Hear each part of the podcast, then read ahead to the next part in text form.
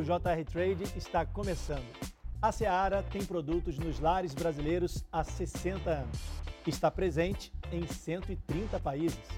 Como organizar o marketing de uma empresa num mercado tão grande e diverso?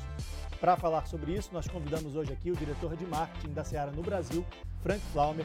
Frank, muito obrigado pela sua participação aqui no JR Trade. Eu que agradeço o convite, é um prazer estar aqui com vocês. Antes da gente começar o nosso bate-papo, só quero lembrar que o JR Trade será exibido toda quarta-feira, às 19h30, nas plataformas digitais da Record TV. Frank, primeira pergunta, qual a importância do mercado brasileiro para a Seara? Ele é muito importante, é a base de toda a nossa produção, não só para o mercado doméstico, mas também para os 130 mercados que você mencionou no começo, na sua abertura. Nós estamos há mais de 60 anos no mercado, nascemos numa cidade pequena em Santa Catarina chamada Seara, né? E estamos presentes hoje em 99% dos lares brasileiros. Então esse é o nosso grande mercado, não só como venda, como a parte comercial, mas também como base de exportação para todos os mercados que pelo mundo, né, da Seara hoje. O consumidor brasileiro é um consumidor exigente? Muito exigente. E cada vez mais exigente, né? Tendo em vista que os produtos são cada vez mais globalizados. Então, a nossa referência que um dia, muito tempo atrás, era muito distante do que a gente via aqui, hoje não. Hoje, o mesmo produto que é feito para o Brasil também é exportado. A gente está de maneira proativa, escutando o nosso consumidor, seja através das redes sociais, seja através de entrevistas face a face, né? Através de dados secundários, de outro tipo de pesquisa, a gente está sempre escutando a necessidade do consumidor. E, obviamente, olhando outros mercados no mundo, não só para inspiração, mas também para que a gente esteja super atualizado sobre as tendências de mercado, e a gente, obviamente, faz essa checagem com o mercado brasileiro, com o consumidor brasileiro. O consumidor brasileiro, não sei se lá fora é igual, mas o consumidor aqui no Brasil ele é muito apegado ao gosto que ele já tem, ao sabor que ele já conhece. Só que ele também gosta de novidade. Como é que é inovar nesse mercado? Como é que é para vocês trabalhar com essa inovação para encontrar essa novidade que agrade ao consumidor? Bom, inovação é fundamental, né? Ou seja, a gente tem, obviamente, a nossa linha de produtos que a gente sabe que o consumidor gosta, né? E está sempre buscando, mas a gente está sempre também, obviamente, tentando inovar e trazendo novidades para o consumidor. Às vezes o consumidor nem sabe o que ele está buscando. Se a gente inspirá-lo e trazer referências de outros mercados, uma novidade, né, como é o empanado que a gente está lançando, uma linha enorme esse ano, o consumidor, na verdade, não pede isso, né? Mas a gente pesquisa muito e sabendo do desejo dele, de indulgência, de crocância, de suculência, a gente propõe. E a gente, obviamente, tem que testar isso. Às vezes dá certo, às vezes não dá certo, né? Às vezes nós estamos muito avançados para o mercado, a gente tem que rever nossos planos, mas a gente está sempre buscando essa inovação e propondo para o mercado brasileiro, para o nosso consumidor. Acontece isso, de vocês estarem muito avançados e ter que retrair? Não acontece só no mercado de alimentos, acontece em qualquer segmento da economia, né? A gente, às vezes, né? É porque a gente está pesquisando, a gente, obviamente, não tem certeza muitas vezes, apesar de toda a pesquisa, a gente lança e não tem tração. Isso já aconteceu. E a gente, obviamente, tem que rever os planos, né? A tendência continua valendo, mas às vezes o timing não está correto. A gente vive hoje no mundo um movimento muito grande de pessoas querendo comer comida saudável, né? Veganismo, principalmente. E como é que a Seara se posiciona no mercado, principalmente na comunicação, numa novidade como essa, num cenário como esse? Olha, saudabilidade é uma tendência que está em todo mundo e está no Brasil também. A Seara, inclusive, há tempos atrás, lançou uma marca chamada Incrível de proteína vegetal, né? E a gente, obviamente, do lado da proteína animal, a gente tenta também atender outras tendências. Pós-pandemia, ficou muito evidente que as pessoas estavam buscando por sabor, indulgência, né? Num momento que a gente ficou muito ausente de qualquer tipo de estímulo, né? Dentro de casa, sem poder usufruir daquilo que a gente gostaria, essa parte de indulgência ficou muito forte como tendência no mercado brasileiro. Não só no brasileiro, mas também no mundo inteiro. Vocês sentiram o crescimento disso? Cresceu. E não é uma tendência que a gente tem que ainda checar. Não, nós temos números que provam que indulgência foi um crescimento grande no pós-pandemia. Como é que foi a pandemia, esse período de pandemia para a Seara no Brasil? Foi um período bom, no sentido que as pessoas estavam buscando uma alimentação boa para dentro da casa, né? Ou seja, elas não poderiam sair de casa, não poderiam ir a um restaurante. Então, toda a nossa oferta, nosso portfólio foi muito útil para o consumidor, porque gerou uma variedade, né, opções para o consumidor que já estava com uma vida muito restrita dentro de casa. Então, as pessoas, inclusive, passaram a cozinhar mais no período de pandemia, e os nossos produtos são feitos justamente para isso, né? Nós temos produtos que estão no centro da mesa do brasileiro. Quando você fala em inovação, eu queria voltar a falar sobre esse assunto. A gente fala também em tecnologia. A tecnologia ajuda? É uma aliada nesse processo de inovação? Com certeza, né? A tecnologia em toda a cadeia, né? Vamos chamar assim, toda a cadeia, né? da alimentação, e especialmente nas fábricas, né? Como é que você pode fazer um produto saudável, um produto próximo do que você encontra na natureza? A tecnologia nos ajuda a gerar esse tipo de solução, né? Além do mais, a gente está sempre trabalhando com escala, né? Ou seja, como é que a gente pode realmente produzir um alimento de qualidade, saboroso, né? E a tecnologia também nos ajuda com essa missão. Como é que vocês chegam às inovações nos produtos? Como é que é esse processo para criar um produto novo ou uma forma de fazer esse produto em casa? Foi curioso você falar sobre a pandemia, porque as pessoas estão cozinhando mais, não estavam saindo de casa, né? Então é importante a gente pensar que as pessoas vão precisar comprar produtos que elas façam em casa. Como é que é feito isso? Olha, tudo começa com essa escuta ativa, essa conversa com o consumidor. E do outro lado, a gente olha as tendências, né, do mercado de alimentos. E a gente junta essas duas coisas, né? Então, o consumidor nos conta o que ele está buscando, né? E a gente tenta unir aquilo que a gente está pesquisando em termos de tecnologia, aquilo que a gente está pesquisando em termos de respostas a essas tendências. E a gente, obviamente, elabora, né? O que a gente faz é um processo que a gente chama de ideation, ou seja, em inovação a gente cria soluções ou produtos diferentes daquilo que a gente tem. Às vezes é da mesma linha, do mesmo portfólio, mas de repente um tempero, um ingrediente diferente para gerar uma nova experiência para o consumidor. Então essas duas coisas sempre estão andando muito juntas. E é um processo que dura um ano inteiro e não para, né? Como é que é lá dentro da Seara? Vocês têm laboratório de pesquisa? Como é que funciona isso? Temos laboratório, temos cozinha experimental, a gente testa os produtos que a gente vê lá fora, a gente traz e experimenta, ou seja, tudo tem a ver com comida. Então, toda a nossa pesquisa tem a ver também com você colocar o alimento na boca e você testar. Nós somos especialistas nisso, né? Ou seja, você vê no mercado inteiro de alimentos, tem muitos especialistas por segmento. E nós temos especialistas, os melhores do mercado na área de proteína. Eu fico imaginando que o processo de criação não deve ser fácil, porque vocês precisam pensar também em equipamentos que as pessoas têm em casa, por exemplo, micro-ondas. O mundo está cada vez mais prático, né? As pessoas precisam de produtos que sejam práticos. E nem todo mundo tem um micro-ondas em casa. Como é que é feito isso, assim, essa seleção? Olha, esse produto a gente pensou para quem tem um micro-ondas, esse não. E eu estou falando só do micro-ondas, mas tem outras tecnologias, né? Hoje, mais relevante que o micro-ondas é o air fryer. Não sei se você tem esse dado, mas o Brasil é o país que mais tem air fryer per capita de consumidores no mercado. Ou seja, e o air fryer, ele tem não só a coisa da praticidade, mas também ele não usa óleo, né? Ou seja, é uma coisa que tem até uma questão de saudabilidade, fazer o alimento de maneira rápida e saudável. E nós temos vários produtos e várias receitas. Aliás, outro ponto que é interessante falar é, nós temos que estimular também o consumidor que está cozinhando em casa a experimentar receitas diferentes. Então nós temos chefs também que trabalham com a gente e que criam receitas para estimular o consumidor a experimentar, né? Que às vezes... Vamos imaginar na semana, né, com uma família que tenha filhos, você tem que variar, porque senão as crianças enjoam, a família enjoa com a mesma receita todo dia. Então tem toda essa nossa tentativa, né, de lançar coisas novas, atender ao que está acontecendo em tendências, mas também com o sabor, com os temperos locais brasileiros, tentar inovar através de receitas. E isso é uma maneira também de fidelizar o cliente, né?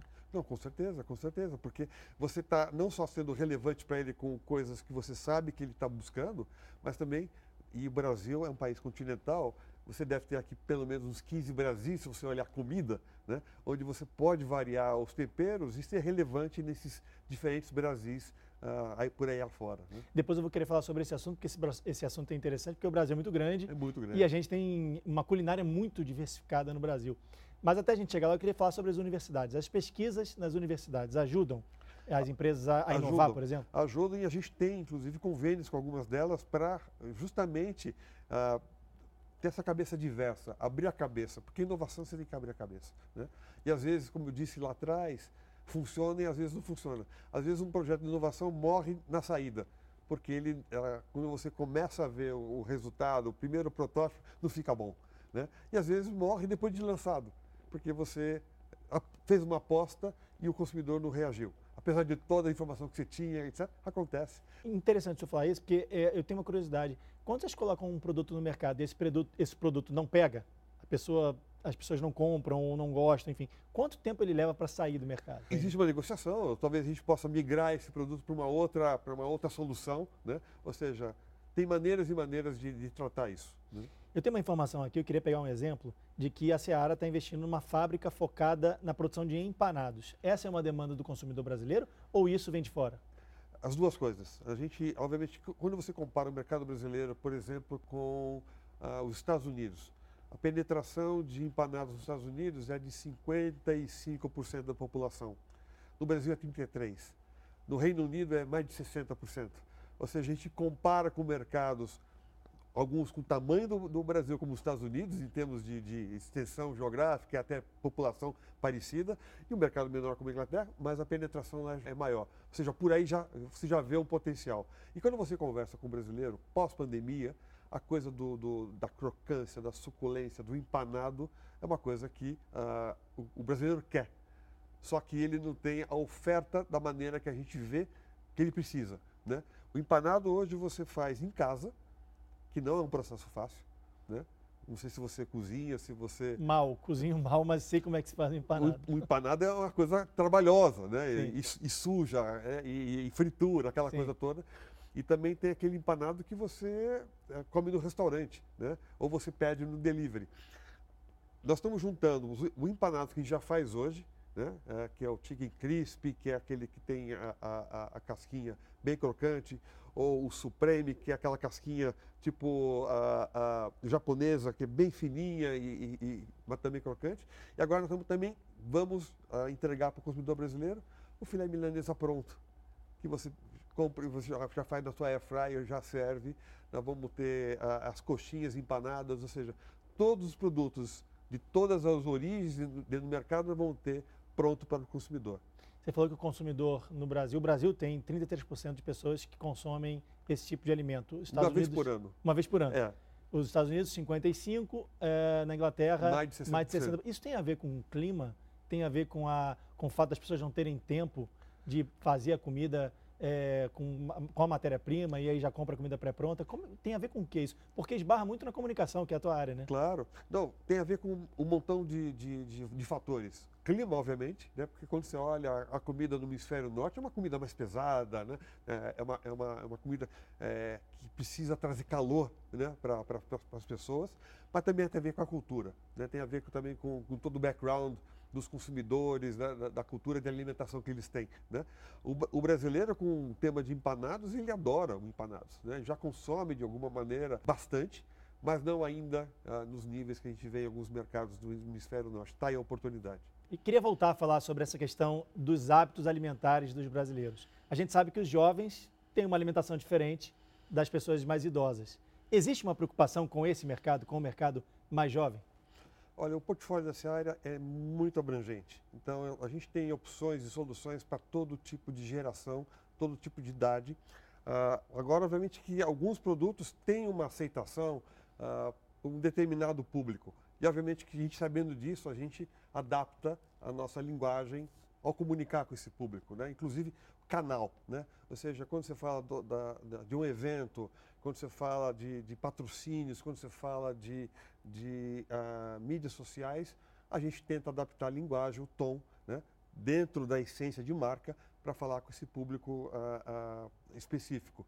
Mas, às vezes, a gente se impressiona porque a gente tem certeza, através de pesquisa, que quem vai adotar aquele produto, aquela linha de produtos, vai ser o público mais jovem, ou até o público mais velho, ou mulheres, ou homem. E às vezes tem uma surpresa que ele é aceito, ele é adotado por toda a população de uma maneira geral. Acontece também. Acontece do filho apresentar para a mãe e vice-versa. E virar parte do almoço, virar parte de um lanche. E a gente, às vezes, a pesquisa não nos entrega a realidade, né? Como a gente vê depois do lançamento, e a gente vai aprendendo e adaptando a nossa estratégia. O público mais jovem é mais imediatista quando se fala em comida, em alimentação? Isso influencia na hora de vocês criarem um produto novo? Eu não sei se é imediatista, mas eles têm outros comportamentos que a gente, obviamente, tem que acompanhar, né? A coisa do delivery, a coisa de comer na rua, né? A busca por, de novo, né, a coisa da crocância, de ser uma coisa suculenta, ou seja, a parte de indulgência, ele busca muito, né? Imagina um jovem com o game, com o seu hábito, né, diário de escola, de sair, etc. Então, a gente tem que acompanhar esse ritmo, né? Então, muitas vezes, o formato do produto pode ajudar nesse tipo, não só o produto em si, mas o formato, como ele é embalado, como é que ele chega à mão do consumidor, pode fazer toda a diferença para acompanhar esse estilo de vida que é diferente, de repente, uma pessoa um pouco mais velha, que é mais caseira, por exemplo, né? Quais são os critérios que vocês estabelecem na hora de criar o plano de comunicação? Primeiro, obviamente, a audiência, né, o alcance com quem a gente está falando, mas também, muito importante, a afinidade, né? Hoje a gente pode, com o mesmo produto, o mesmo lançamento, falar com públicos diferentes, de maneiras diferentes, né? Então, a gente usa afinidade para conhecer um pouco mais o consumidor, além da audiência, né? Como é que ele se comporta, né? E uma coisa que a gente faz muito em comunicação é tentar articular o que a gente chama de insight. Insight é o que está por trás do comportamento. É o porquê a pessoa se comporta daquela maneira. Se a gente entender isso, a gente tem muito mais informação e tem muito mais precisão na nossa estratégia. Isso é meio que feito no escuro ou existe um estudo que embasa esse tipo de pensamento? Não, totalmente científico. Totalmente científico, existem inclusive metodologias para que a gente construa essa estratégia e nos dá um pouco mais de assertividade na hora do lançamento. O feedback do consumidor é importante? Fundamental. E como é que isso chega até vocês? Chega primeiro, a gente escuta as redes sociais, a gente pesquisa, a gente conversa com eles, a gente chama o consumidor na nossa cozinha experimental para experimentar o produto e nos dar feedback sobre essa experiência. Então, durante a jornada inteira de um lançamento de um produto, a gente fala com esse consumidor várias vezes, né? Até chegar no ponto onde a gente tem todas as respostas e está seguro para fazer um lançamento. Frank, o Brasil é um país de dimensões continentais e o hábito alimentar muda aí de estado para estado. Vocês precisam levar isso em consideração na hora de criar os produtos?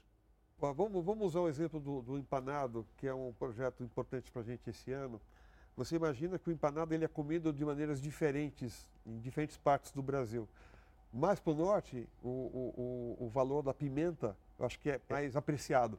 Então, nós podemos estimular o consumo de um empanado, o mesmo empanado que é feito para o Brasil inteiro, mas com uma receita especial para o Nordeste, por exemplo, onde a gente vai sugerir, vai estimular o consumidor a fazer aquela pimenta, aquele molho de pimenta para acompanhar o empanado.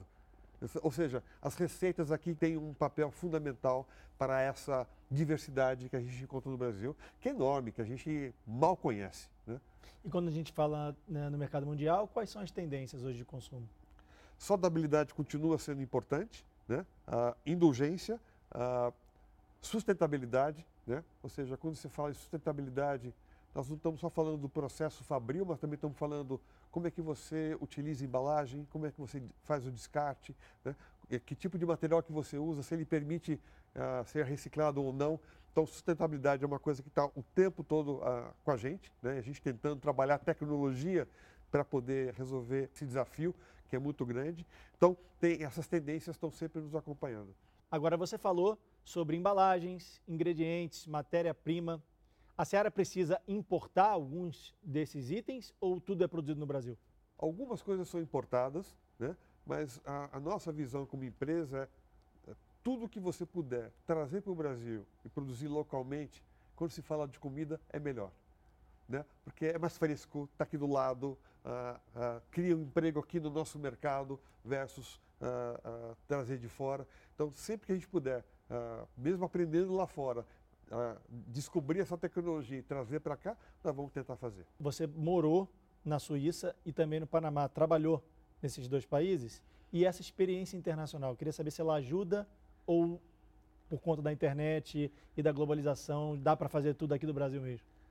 A experiência pessoal de morar em outro país, a internet nunca vai conseguir alcançar, né?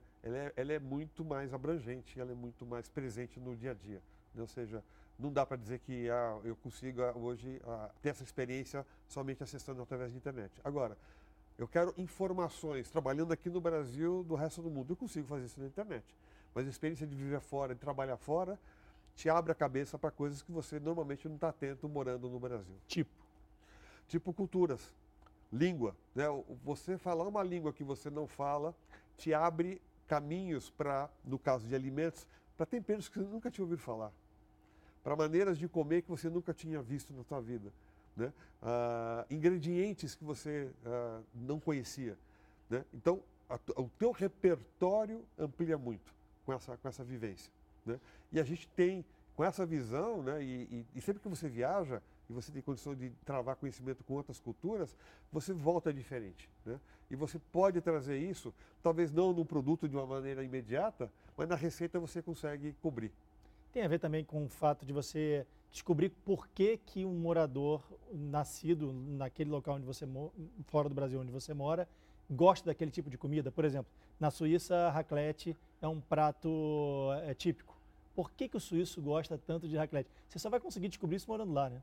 Não, a raclette é um prato quente, né? Ou seja, é um prato que te dá um conforto, porque tudo é feito ou no fogo, né? Ou na melhor hipótese, mais industrial, num fogão, mas todos os elementos dele são cobertos de queijo quente, derretido, aquela coisa, né? Isso tem a ver com a nossa necessidade de conviver com um clima muito frio, né? Então, eu morei 4 anos lá e eu aprendi, eu vi isso, né? Ao vivo. A internet nunca conseguiria te entregar esse tipo de experiência. Então, eu aprendi a fazer raclette, inclusive, morando na Suíça. Aprendeu a fazer? Do jeito que eles fazem, que é você colocar o queijo na lareira, fogo feito com lenha, e você tirar o queijo e jogar em cima da comida. Não é aquela racleteira, né, industrial que a gente conhece aqui, né? Eles fazem de uma maneira tradicional, que é muito bonito. Dá para a Seara produzir uma raclette pré-pronta? Assim, pra gente não sei, é uma boa pergunta. Essa é uma coisa que eu precisava investigar um pouquinho mais. Porque é gostoso, né?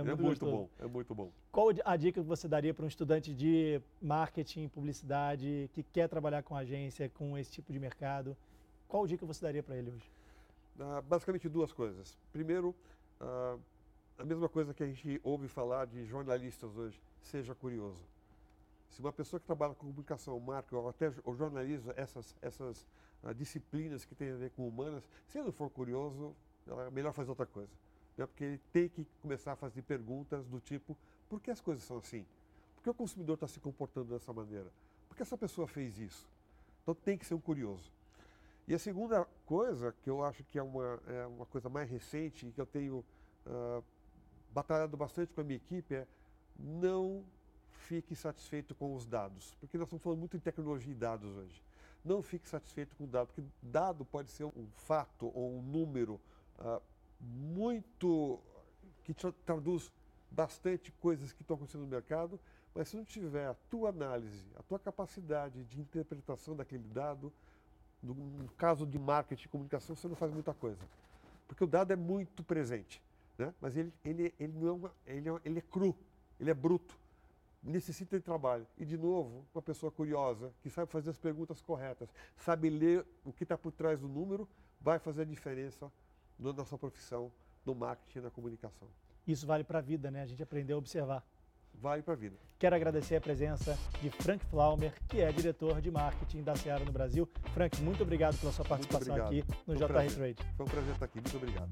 O JR Trade é o nosso espaço para falar de publicidade, marketing e comunicação das marcas. Só lembrando que um episódio fica disponível toda quarta-feira, às 19h30, nas plataformas digitais da Record TV. Curta, compartilhe, ajude a compartilhar informação de qualidade na internet. Muito obrigado pela sua participação e pela sua companhia. A gente se vê. Tchau.